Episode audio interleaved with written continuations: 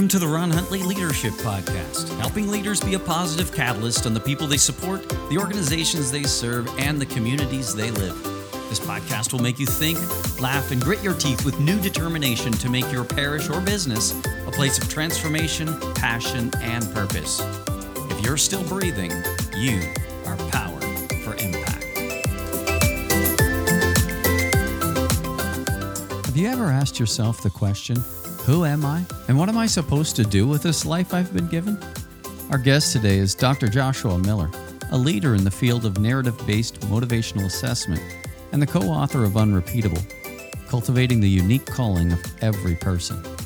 I guarantee you that by the end of this episode, you'll be equipped with a set of questions that will draw you closer to the people you work with and the ones you love. Dr. Miller calls them fulfillment stories. Enjoy this episode. Lift off and the clock has started. I've been so blessed in my life to have people speaking into me, informing me, and Dr. Josh Miller is one of those people. He's an author, a coach, a speaker, and a trainer, and he's our guest today. Welcome, Josh. Thank you, brother. It's good to be with you. So tell us a little bit, like we're going to go in a few places today that I think our, our, our listeners are really going to enjoy. But tell us a little bit about the book Unrepeatable. I read it. Let me just say this I read it and I was reading it faster than I wanted to. I'm going to go back and read it again because it was one of those books that that reading it to get through it was an assault to my soul because there were so many profound moments in the book that I really needed to stop and absorb it and and sit with it because the thinking that you lay out in that book that you co-authored with Luke Burgis was so profound. But tell me, tell tell the listeners a little bit about the book. So both Luke and I, from different places, came more and more to the realization that this glorious teaching that the church gives about personal vocation is has really on the periphery of Catholic life. And it's this teaching that each unique one has been created by God from all eternity with a specific calling, a dynamic calling, but a specific, unique calling that needs to be cultivated for the sake of the body of Christ. And when we talk about vocation, just in terms of states in life and, and emphasizing generally the priesthood and religious life, we leave out millions and millions and millions of persons that need to have their callings cultivated. And it's a tragedy for the church. And the failure to cultivate each unique calling, um, I think, is one reason why there's such a lack of renewal and vitality in the church. So, so both good. of us came came to that standpoint from different angles and felt convicted to write the book. And I want to say too for the listeners that maybe you're not a believer, maybe you're just a friend of mine or eh, out there a friend of somebody else's. I want you to know that this isn't just for church people. Honest to Pete, like this is absolute gold. Stay with us as we go through this podcast because I'm telling you, this is life transforming truth that's going to make you a better husband or wife, father, business owner, like this stuff, what we're going to unpack today is absolute gold. But I agree, we have such an opportunity in the church to help people understand their personal vocation. But Josh, tell us a little bit again for the listeners that that term might not mean anything. What's mm-hmm. that mean? It's that that each one uh, has a set of of particular gifts, of unique gifts, is crafted with those gifts, designed by God with those gifts, and uh, and is called to offer them for the good of the communities in which they're a part. And so when when one takes one's gifts and offers them uh, uh, to others, there's both personal fulfillment in that, but also great contribution. Um, uh, the Presbyterian theologian Frederick Buechner says that the place God calls me is to is the place where my my one's gifts and the world's needs meet. Mm. And so when people are at that threshold of of responding to a need with their gifts, um, there's just both great joy, but also um, again wonderful wonderful contribution. And each one has that place uh, that they're called to, but needs to understand it and it's a dynamic thing you know life life changes and circumstances shift And so personal vocation is not a static reality, it's a dynamic reality, um, one that's got to be uh, listened to and worked out and co created. Um, but it, it is at that threshold of what do I have to offer and what is needed right now for me to provide. And what I'm hearing as you're saying that is like, think about worldviews. You're saying that you're saying that I'm created on purpose. You're saying that I was created with particular endowments of skills, gifts, and passions versus it's a chance. It's just by chance. Like some people, right? right? It's like, no, no. Like even if you're somebody who's not sure about God or creation or any of that stuff, like, boy, I'm telling you, dance on the other side of this line of thinking for a moment. Like, what mm-hmm. if you're not mm-hmm. just chance? What if the differences you have and the skills you have and the gifts you have and the things that make you happy, what if actually that was designed to be unleashed for your enjoyment and the benefit of others? Like, what if? like, that's a huge paradigm shift. So, my, my grandfather, uh, we talk about this in the book, years ago, was going into a big company um, as part of you know, management selection and leadership development, that sort of thing. And he sat down with a guy who was not a believer, and he said to the guy, I want you to look back on your life and describe um, activities that you've really enjoyed doing and you believe you've done well, and uh, jot several of those stories down. So the man did, and, and my grandfather interviewed him about those, and um, and then took the interview data and went back to his office, and and he wrote what we call a motivated abilities pattern, a pattern identifying unique design of motivation that, that emerges from, from stories, from narrative of deeply enjoyable activity. So he brought that back to the guy as part of the leadership development program in the big company. And the guy said, Art, when I sat down to write these stories, I was just jotting stuff down that I, you know, I enjoyed doing when I was a kid and in my early career and now, now in my current career. And I did not intend to write any kind of a thematic document with certain themes. I didn't put those in there. And if I didn't put those in there, somebody must have. And that was a turning point for him to become a believer because he recognized that there was intentionality and design and purpose in his life already, and he just hadn't seen it yet.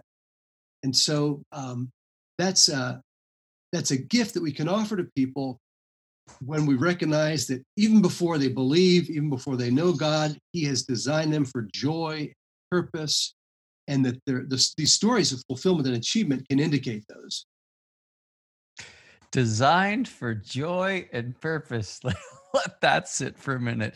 You were designed for joy and purpose.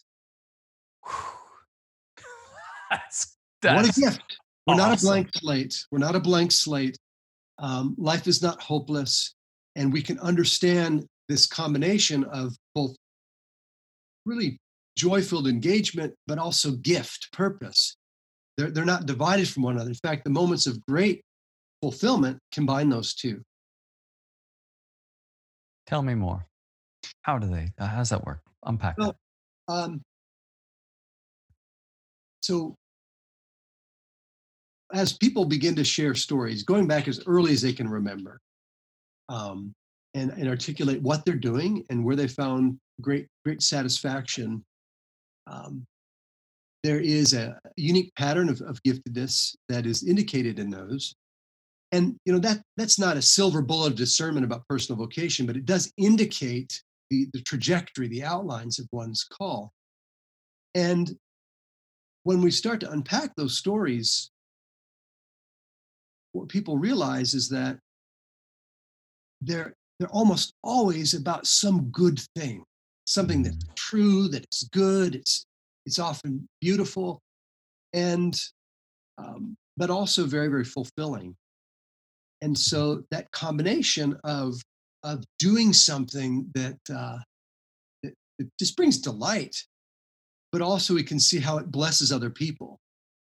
Um, we we see those in those stories like 98% of the time um, and so as people are discerning next steps what am i supposed to do with my life where am i supposed to go uh, the patterns indicated by the stories are a very significant clue um, because it's like a soul's code right we're, we're given fingerprints we're given a certain genetic code. Uh, and the soul is not a blank slate. It wants to be a certain way. Human being wants to be a certain way. And we just have to pay attention to what that is. And of course, there's other other dimensions of, of good decision making, good discernment. Um, but a significant clue is found uh, in this narrative as we've been discussing. And that, as we work that out, as we discern that, what's so beautiful about it is I would just really encourage us all not to do it by ourselves. Like it's our Right. discernment is so much richer, Right. right? When we have other people helping us because we walk around with a log in our eye. Yes. It's hard to see ourselves, don't you find? Absolutely is. Yeah, it absolutely is. Um, so, you know, I help help to develop uh, an assessment called M Code, and I come from a family of of um, SIMA biographers. We spent a lot of time doing custom tailored motivational assessment, and that's all good. But what I've been finding over the last several years is that the simple power of people sitting together who don't know anything about high sophisticated motivational analysis when when they Which is almost all of us, just for the record, except for you. so, so for example i um, i was at a high school in tucson arizona with with juniors and seniors in a cristo rey school okay big auditorium full of kids right and uh, i simply described you know what do we mean by a story of deep fulfillment yes. something you've enjoyed doing, you believe you've done well. Um, now take a couple minutes, guys, and and and think of something that you've you've done that you enjoyed doing, you believe you did well. Could be anything. Doesn't have to be sports related or some big success. You just love doing it. So sit for a couple minutes and think of that. And now I'm going to demonstrate for you a simple approach to drawing the story out. So I had a, a student come down and she sat in front of everybody took about five minutes and i simply said tell me about the story what did you do? Because the glory is often it's in the action. You know we're meant for action. And then i asked what was so deeply satisfying about that. She shared and i just took a minute and i reflected back what i noticed. And you know gave the kids a little sheet of paper with that simple outline and then i said all right guys we're going to break them into pairs. Right? And so they did that. And, um, you know, there was then a buzz for the next 20 minutes of glee filled excitement among these young people as they're spending time sharing stories with one another. A key thing, Ron, is that seldom has a person been asked to reflect and share at a level of depth fulfillment stories. Now, it happens, of course, but my, my experience over 20 years is that a lot of folks have not done that. And again, it doesn't require a lot of significant analysis, but just that encounter between persons where they're noticed, they're heard, a unique gift that they have is observed and affirmed. That dynamic is so powerful, and it's what young people and all of us really are just hungering for to be seen and known um, for what we are and what we can provide. What did you give me some examples of what you saw in that young lady as she was sharing her stories? Because I want our listeners to know what kinds of things to look for. the story uh, had to do with, as I recall, um, an achievement around serving kids in need um, in the high school or in her community. And um,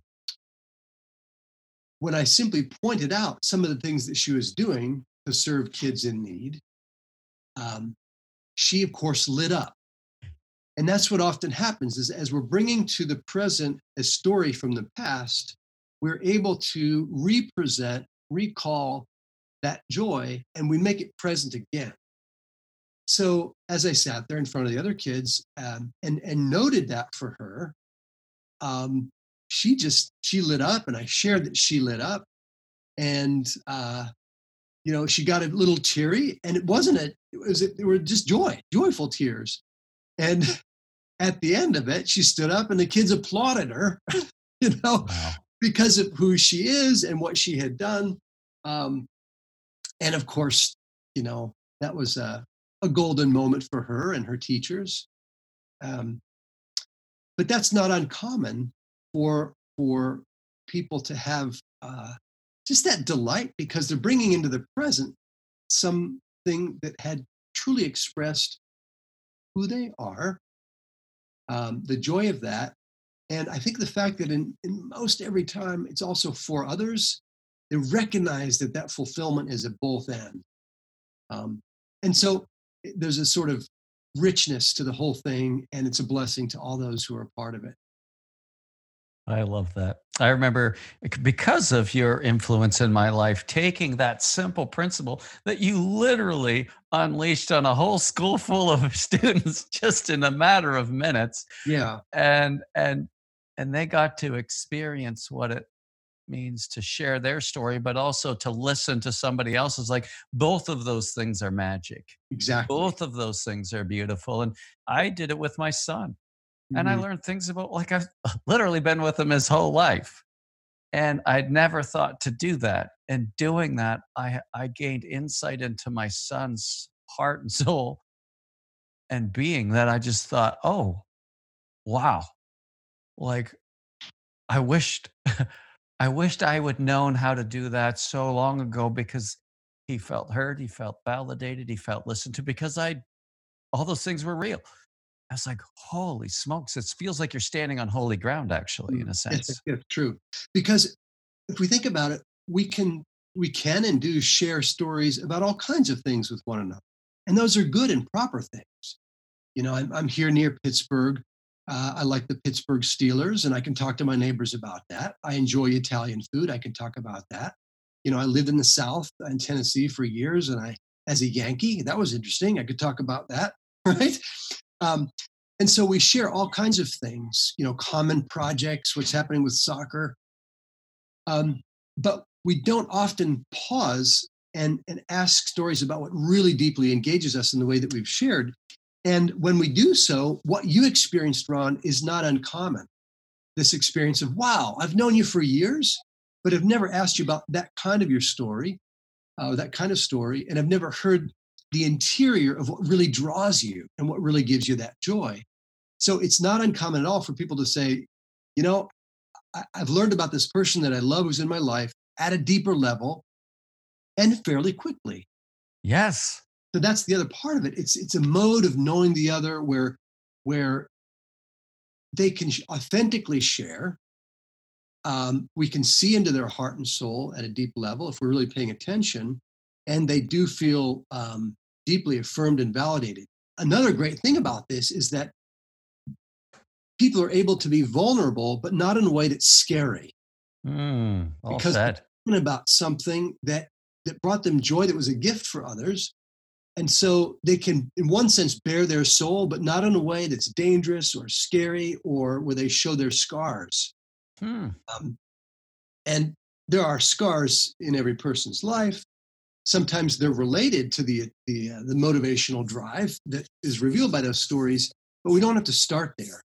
And so it's a great way to get to know persons in your life or on your team um, that uh, that having that understanding will really help you to know them and work with them. Huh. So how can how can this type of thinking, this very profound and but yet simple exercise, how could that be used for church leaders? in a number of ways. Um, one of the things that I do in coaching is help church leaders to walk through this simple exercise with their key partners, with their key collaborators, um, with people who uh, report to them. Um, and there's great fruit that comes from it. And I'd be happy to, to share with your listeners a simple one pager that they could download um, uh, you know, from the website to go through this exercise, but um, it's it's spending time, the leaders spending time with people uh, again that are that are important to them, just drawing out those stories and and observing what they notice. It's it's ideal to do at least three of them because there's always a pattern revealed there. Hmm. and that's this pattern of motivation that we've been talking about. But um, it, it's not too difficult to see some of the fundamental themes of those patterns um, because there's such liveliness um, and such a, a, persistent desire to be according to those patterns in in the stories. So um, teach leaders to you know, spend five or ten minutes on each of those stories. Uh, note what they what they observe, um, and there's all kinds of fruit. That is so cool. Because, you know, and that's not just for church leaders, that's for business leaders or managers, people who are working with people, right? That's not limited to the church, is it? No, not at all. Not at all. Um, in fact, so a- as a Roman Catholic, I believe very much that as a layperson, I'm called to sanctify the temporal order, to sanctify the earth, and to provide for the common good simple tools of truth that that all can use for the building up of the human person. And when the human person is flourishing, that's what God wants. In any sphere of life and any activity it's basically good, when people know themselves and can give of themselves, whether they're strawberry farming or, or uh, you know, serving in, in an accounting office or um, on a soccer field, when they're more of themselves, they're more of how God intended them to be and that is a gift. So, um, in any sphere, when we can help people to do what they want to do better and more, that's serving what I'm supposed to do as a layperson and helping to sanctify the earth and bring flourishing and and and more community, frankly. I have to be honest with you. When I think about that, Josh, I think about you know you said you know when where when our gifts uh, meet uh, or align with where there is a need Right. And we're able to take action. That's joy and purpose. And so often, as I help church leaders first bring people into an encounter with Jesus so that it's not just this exercise of the intellect. No, this is profound encounter and transformation that happens within us if it doesn't start there it's it's a it's an exercise in academics and it's yes. not what faith is about and, right. and so and unfortunately you can't necessarily make that happen but you try to facilitate places where it it may happen. That's right. But then from there often the question is how do we mobilize people? And so often the church is like there's even just our sacramental needs just to put on a weekend you probably need hundreds of people volunteers in terms of the list of volunteers you need so that you're rotating and not burning people out it's exhausting. And so often we put people in places that we have that we have a need as leaders. Like this organization needs to keep functioning. We need and that's true. There's a very practical pragmatic component to that. And often it stops there and that breaks my heart because people can do tasks but they don't necessarily find fulfillment in those and they tend to burn out and or die spiritually. Maybe they'll be very diligent in doing it for long periods of time, but they'll lose their zeal, they'll lose their passion, they'll lose their joy. And we have those people in leadership that are very dutiful, but there there is no joy in this, and it's not their fault because I don't even think we're trying. I think so often we're just trying to keep a system from falling down versus getting to know people and unleashing them for what they were absolutely designed to do. And mm. I don't know. It just seems like such a better calling. Yeah, it's. I think that that sometimes we emphasize the need to uphold the institution, and it's you know the institutions are good, organizations are good, church structures are good, but when we focus there at the expense of mm. the flourishing of the persons within that community, um, then we have a kind of stunted continuance and fail to grow in the ways that we that we should because people do experience burnout when they're just tasked with duties and they're not paid attention to. Um, or they're not known for what they can provide. Um, and sometimes it's a simple matter of um, drawing out the gifts of of um, set of 20% of folks in the church or 50% of the people in the church, and then paying attention to where they're best um, uh, catalyzed, where, where they're best focused. And we just often don't take that simple step. And of course, it's the case that we have in life to do things that we, we don't like to do. But, but when we're not cultivated or known, when the gifts that we have are not named, then we can't do that. We, we can't have that good fit at all. So we've got to um, to try, and when we do that, there's profound fruit that happens. Um, but apart from just the job fit, right, or, or the fit to, to to to need, the act of paying attention to a person is an act of love because love is not an abstract thing it's not a, it's it's not just a focus upon the concept. And Jesus Christ, when he looks at us, does not look at us as a demographic instance. He looks as us, he looks at us as unique persons. And we know from our own experience that that when the people in our life are not listening to us, they're not paying attention to us, they have an agenda for us, they, they, they, they're considering us as, as part of a, of, a, of a broader group, and they don't know our story, we know that it's limited and that we're not really deeply loved. But when a person looks at us with the gaze of the Lord, and at that moment where all that matters to them, they're looking in our eyes, they're drawing out our stories, they're, they're, there's a depth of their own interior of empathy where we can find a place in that, then we know we're loved. So we're not talking here about just the fulfillment of the individual person, what we're talking about here is, is imitating as much as possible the love of Jesus, which is about the one, each one.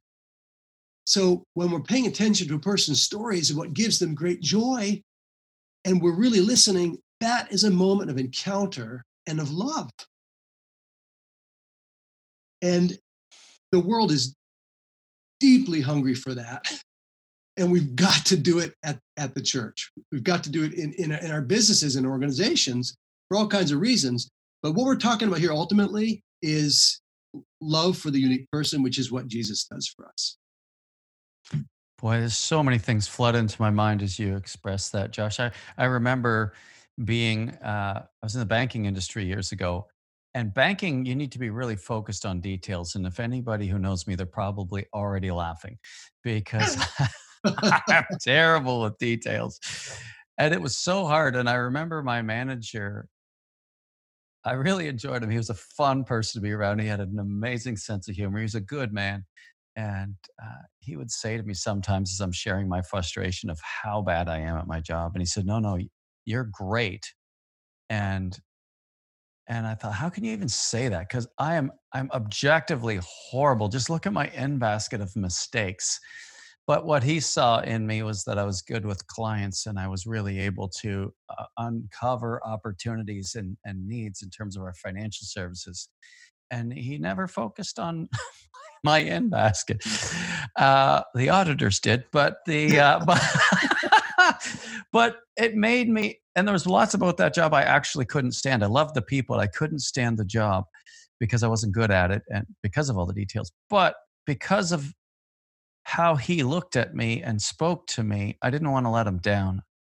And so my time there was it had lots that I wasn't good at, lots that I didn't like, but the parts I did like were really important mm. and it was good for me. And it yeah, it made for a great people culture. And I was happy, I necessarily like my parts of my job, but I was happy to be there with those people. Mm. Isn't that interesting? It's very interesting. And yet, I've been in another situation where I loved the job, but the lack of communication, the lack of consideration, uh, the feeling handled versus noticed and engaged, yeah. you know, can lead to disengagement.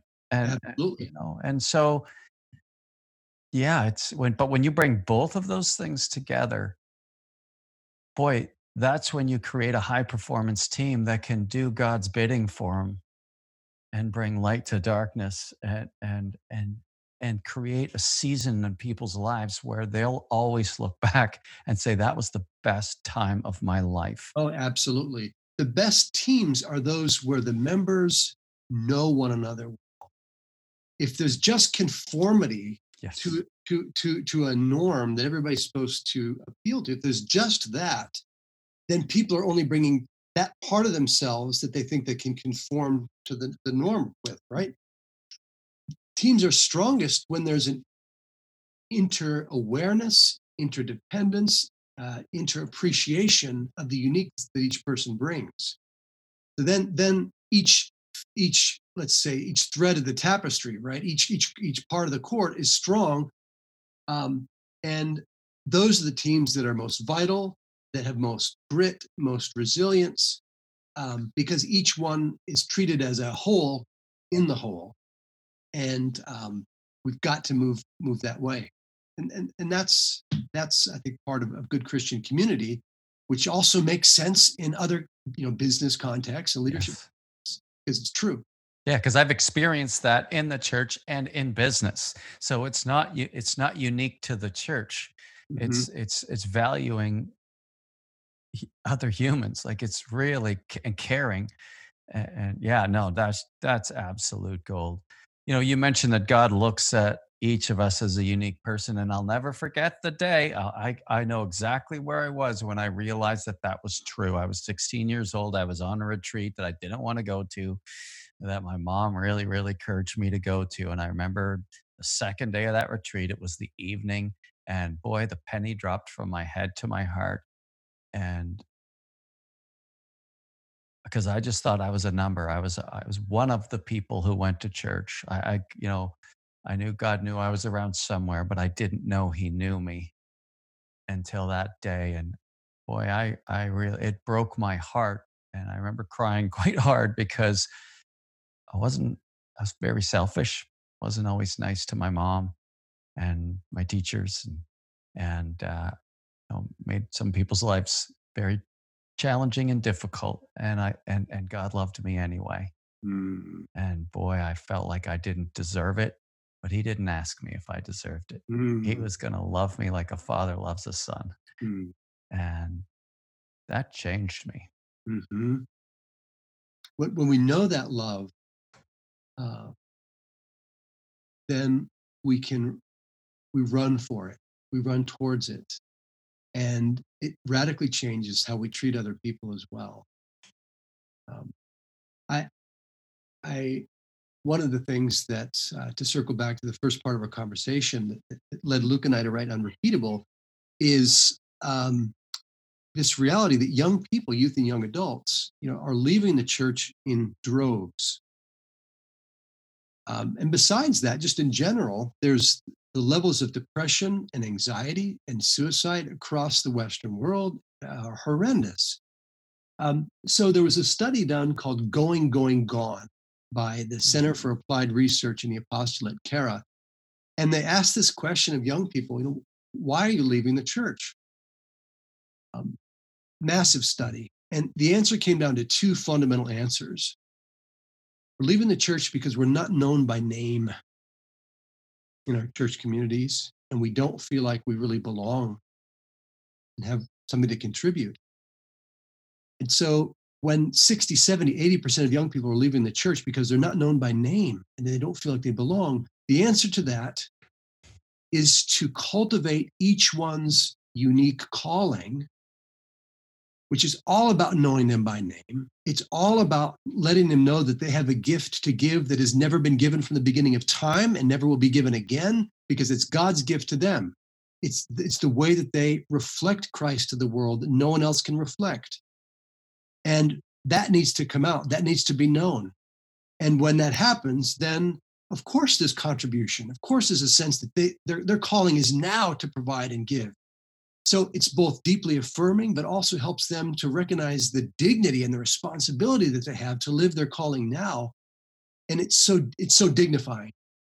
So that's what young people are crying out for powerfully. And when we neglect to do that, we are we're um,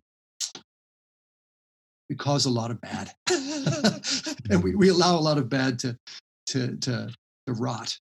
Um, so, um, not sure exactly where I'm going with that, Ron, except that it it, it meets the cry of the present age: personal vocation, fulfillment uh, does, Mm. cultivation. Well, it's the difference again, getting back to the work environment. You know, if it's a taskmaster, you're just a utility. You need to get Yeah. a job done and you should not complain because we pay you. Um, and you know there's a taskmaster there it's you, you'll get my you'll get my eight hours but you won't get my heart my imagination mm-hmm. my creativity. And that's the same with the church. When we boil the church down to a, a, a just a formula which most churches feel like that and i know it's not their intent. There's so much beauty in in what we do but when we don't bring the human element to it and bring that alive when we don't pay attention to that it feels cold and and that going going gone i'm not known by name and i don't belong. That's a that's a failure of intent.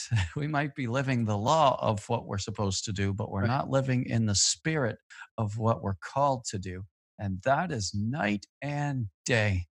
And that's why i love doing what i do with leaders to try to help transform that to bring to a spirit that i remember at one point at St. Benedict, a lady came who belonged to a different tradition, a beautiful tradition in the Christian church, and never been in a Catholic church in her life. And at that Mass, couldn't stop herself from crying throughout the whole Mass because she felt the Spirit's presence.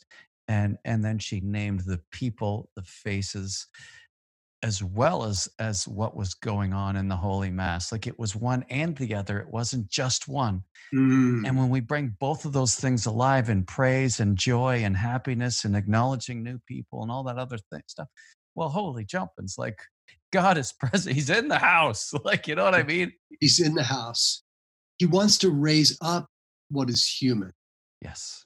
Um, not just overshadow it. I think sometimes in the church we think that we ought to be about what we call spiritual things, um, meaning that you know we ought to be about our prayer, absolutely. We ought to be about the mass itself, absolutely. We ought to be about um, other dimensions of of liturgical or formal Catholic life, uh, church life, that are good. Yes, certainly. But when we forget that God intends every dimension of life to be holy, and that our meals, our play, our sport, our simple interaction at the store are intended by God to be part of the way we live for Him, well, then we can forget that our gifts, which often relate to mundane things, um, are supposed to be a way that we live for Jesus and for other people. And so they kind of get neglected. And frankly, the whole lay vocation then tends to get neglected. And the kind of joy that people uh, do have and want to have also tends to get neglected. And so we got to recognize that God, when he became man, made all things new, right? Yes. And wanted every dimension of life um, to be part of a holy act. Um, and the other great thing about drawing out these fulfillment stories is that people take joy in all kinds of things that are simple human activities and that's one reason why they're neglected because they don't think they're quote unquote yes. spiritual, right? But when they share those stories, and again, we affirm them as being glorious and wonderful, then they recognize that the Lord is in those details. Uh, and um, and he delights in those details, and they are part of the sanctification of the earth and you know good leadership and good business and good play. I love that. It's funny. Let me give you an example of that because one of the people that I coach is a priest, and I did the fulfillment stories with him. And one of his stories was assembling the dryer in his mother's cottage or his mother's house. Like that was the oh, story oh, that gave it. him deep fulfillment. I love it. I love right? It. Isn't that awesome? It's wonderful it's so wonderful. I, I, was I was um, taking a priest also uh, uh, through a little achievement story exercise, and this dear priest was dyslexic, uh, actually a Canadian priest. Yes, and he came to me after a, a talk, just weeping, because he said, "I'm not like these guys. I can't read very well. I can't speak very well, but I love doing hands-on work." So this priest had rewired his entire church by himself, saved about $50,000. And then he started to share his interactions with other workmen and other construction projects. Awesome. And I stood there listening to him and I said, Father, um, look what you're doing there as you're setting an example of, of joy filled work with your hands. And he, he, he was ministering to uh, to his people in that way and it was a, it was a part of his priesthood that was just so wonderful but needed to be affirmed and recognized. Yeah, probably undervalued. Yes, absolutely undervalued. That's why he was weeping. But but um, he saw as he shared his story both the good that he was providing and the great joy, and that it wasn't something just extraneous, but you know part of the way that he can be a priest. And uh, that is so great, Josh. It's, a delightful story. oh, you are making my day. So one of the things that you mentioned earlier, and we're going to take you up on that. I'm going to get that one pager from you, and people can go to the website ronhuntley.com and, and download that. But um, motivational themes, like, is there a certain amount of names that you've uncovered? Like, I'm sure this would be exa- unexhaustible in some sense, but you probably have to codify it. How many themes have you recognized in your research and the work you've done? So, in the M code assessment that I mentioned earlier, um, we have identified 27 themes, and okay. we could we could break those up into into more or a little bit less. Um, but research over the last several decades has has provided those. And so, as people go through the assessment, we identify the, the top five themes and break those down to, to three. And they're woven together in a unique and particular way. Um, and so, normally there's there's at the heart of a person's pedagogical motivation this integrated drive where there are generally about about three core themes pulled together um, those are seen in those fulfillment stories particularly when people respond to the question what was most deeply satisfying? Um, and we don't need the themes of m code to identify what's there. It's helpful. It's very, very helpful, and I recommend it, but it's not necessary. Um, so when we pay attention to what really brings the joy, there's a there's a there's the the presence of a consistent soul's code there. Mm-hmm. And when we pay attention, we can see it. And I, I do this with with uh, people on a very regularly regular basis. Um, it doesn't take long for them to recognize uh, the heartbeat of an authentic and unique pattern. I can attest to that because you've done it with me and you're gifted at it. I've done it with others and and I'm growing in my ability, but you are a master of it. You have really gifted at it and you bring it out in other people, and you are a gift to the church. You know, I'm sure as our listeners are following along this podcast, they're thinking, I have got to get that man out to my church or out to my event or out to my diocese to train and to speak into people because this is gold. How do people get in touch with you? What would be the best way? So, uh, they can go to uh, inscapevocations.com okay. and see uh, more about personal vocation. And then they can email me directly uh, at josh at inscapevocations.com.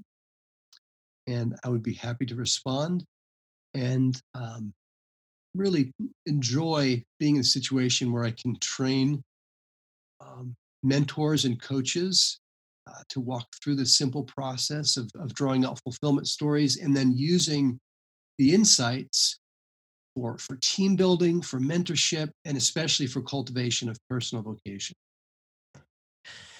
I'll also encourage you guys, you have to pick up the book Unrepeatable and and don't set yourself a deadline to get through it read it until you hit the first bomb that blows your mind and then rest with it as long as you need to and then start reading again. It is a wonderful book.